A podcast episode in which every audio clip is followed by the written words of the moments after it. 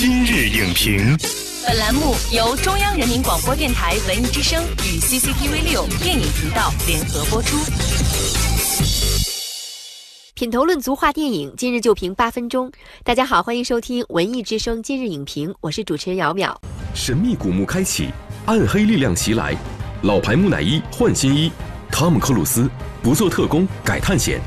今日影评特邀影评人涂斌跟木匠深入解读，看新木乃伊如何玩转探险夺宝题材。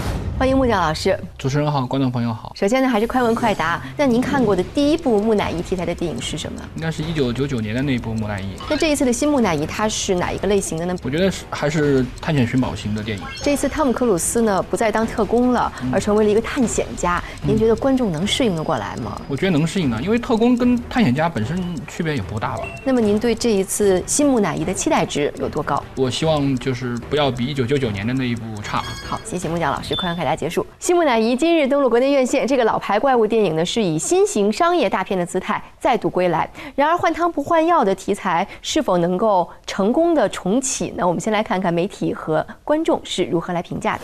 新浪娱乐评论：影片将奇幻与惊悚融合，使用极富想象力的全新拍摄方式，引入了一个崭新的众神与怪物的世界。网易新闻评论：大量的特技戏码、惊险的爆炸场面。森林中的激烈打斗等高能场景应接不暇，看得人血脉奋张。一九零五电影网网友表示，影片融合了丰富的商业元素及惊悚、动作、探险于一体。混搭风格好似碟中谍版的暗黑灾难大片。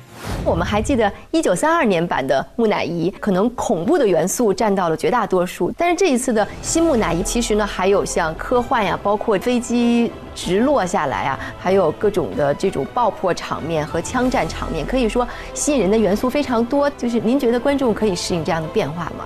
从现在的好莱坞的主流商业大片的那个呈现来看，它这个处理很正常。而且从这一部新木乃伊来看，它总体的基调还是统一的，因为它核心围绕的还是一个复活的古埃及的木乃伊，这样这样去讲故事，那些想象或者枝蔓，其实都是为这个核心而服务的。Welcome to a new world.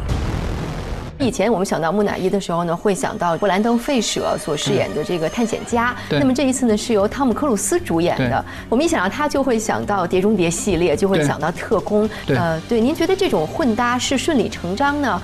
呃，还是想要寻求突破的创新呢？那我觉得是一个制片策略，因为环球影业它是要做一个。怪物联盟式的黑暗宇宙，它不仅仅是木乃伊了，包括隐形人，包括化身博士，包括所谓的科学怪人弗兰肯斯坦，它其实是要重启一系列的这些经典的银幕怪物的角色。具体到这一部新木乃伊中，它女主角是一个古埃及的复活的这样一个公主，那这个就是一个特别重大的改动了，因为之前所有的讲木乃伊的故事基本上都是男性，嗯，而且面目狰狞。就比较丑陋，但是从目前的新木乃伊来看，他显然给这个角色赋予了更多的有血有肉的情感和那个背景故事。他不是一个完全的反派，甚至可以说是更加有悲剧色彩的一个人类角色。This isn't a tomb, it's a prison. 整个这个黑暗宇宙的计划，他希望用一线的大制作、大明星来打造一个就是可以跟漫威和 DC 媲美的这样一个怪物联盟。嗯，所以它整个的呃体量、商业感都会升级。它会加入大量的动作，甚至带有一些那个科幻色彩。所以这次的重装上阵，呃，很先声夺人，无论是从演员阵容上，还是从各种各样的制作上面。但是在类型上呢，您刚才也说了，还是探险寻宝的类型。说到这一类题材啊，首当其冲的就是这个夺宝奇兵。对，就是在上个世纪八十年代的时候，您能分析一下为什么这个类型的电影这么受大家的喜欢吗？因为探险寻宝是一个。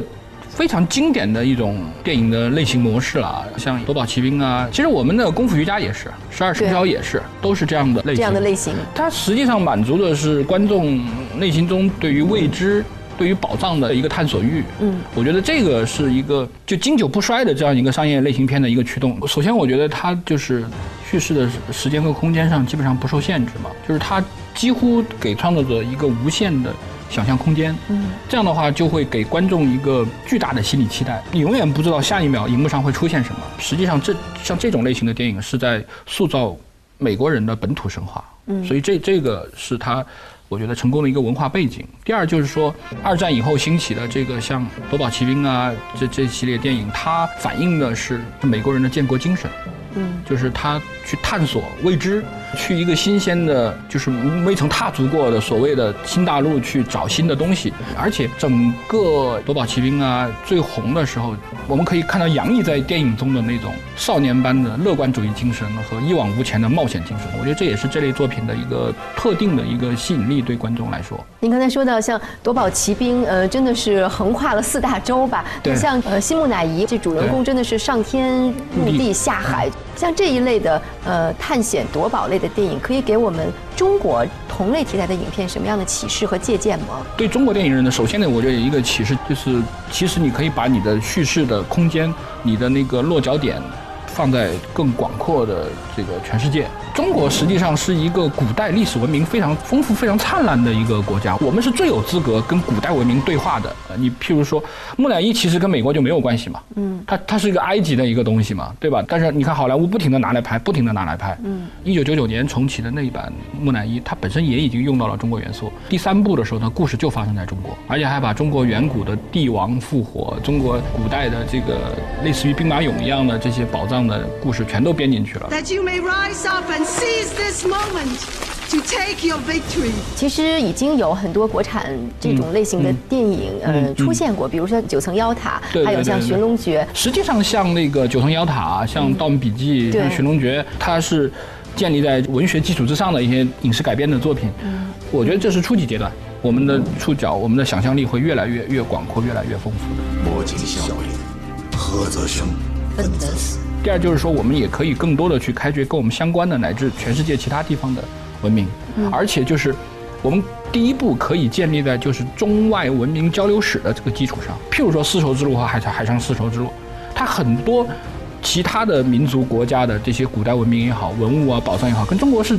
有有关系的，对，而且现在这个“一带一路”哈，也是为我们进行这样的交流，也提供了更多的便利。其实，在电影方面的合作，应该可以有更多可以发掘的地方。对，就是它里面本身就提供了各种呃，让你可以放飞想象的那些素材，而且很多这些呃“一带一路”沿途这些国家的这些发掘出来文物中，它跟中国很多地方是有契合的，嗯，就是故事可以讲的。所以，我觉得这是我们应该真的大力开掘的一个方向。谢谢木匠老师，宏大的特效场面、激烈的动作设计，西木乃伊呢多元素、跨区域、跨文化的商业片创作模式呢，其实已经成为了一种趋势，也为中国探险题材的开发带来了新的启发还有思考。